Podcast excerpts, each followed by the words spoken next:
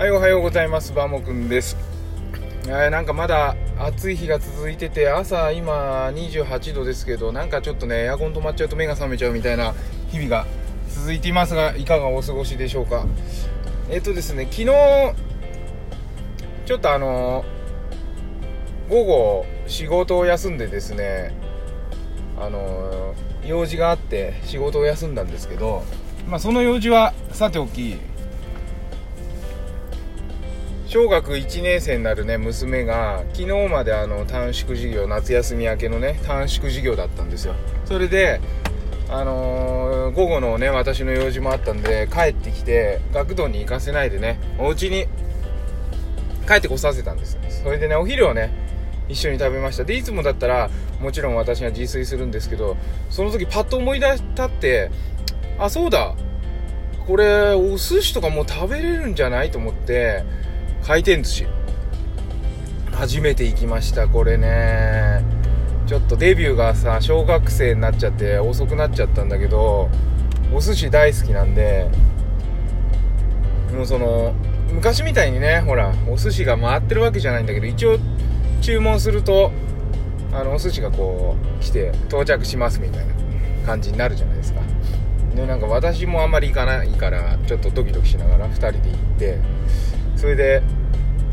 食べたんですけどまあそれがねすごく楽しくてなんかこういう当たり前のことっていうかやっぱりいいなってあのアレルギーがあってね7種類もアレルギーがあって普通の人たちと同じようなご飯が食べれないから何なのっていう感じでねずっと生活してきて別にこうそこに引け目を感じるようなこともなく子供もねあの保育園もいい保育園で対応していただいたんであの食べれないことをなんかどうこう思うとかっていうことは一切ないんですけどやっぱりこうなんか回転寿司とかそういう今最最先端のというかそういうとこに行って食べるっていうのはすごく楽しいなと。でねなんと2人で14皿食べたのかな？でねほぼ私がその1皿全部食べたのは多分2皿ぐらいなんでそれ以外は全部2個乗ってるの1個ずつ、えー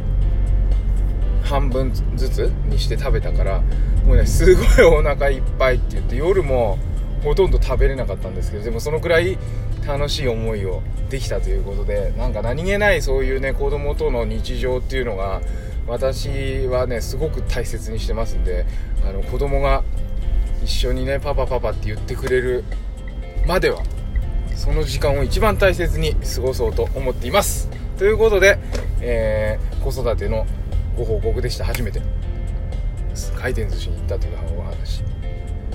それではですね、えー今日も一日楽しくお過ごしください。ではまた。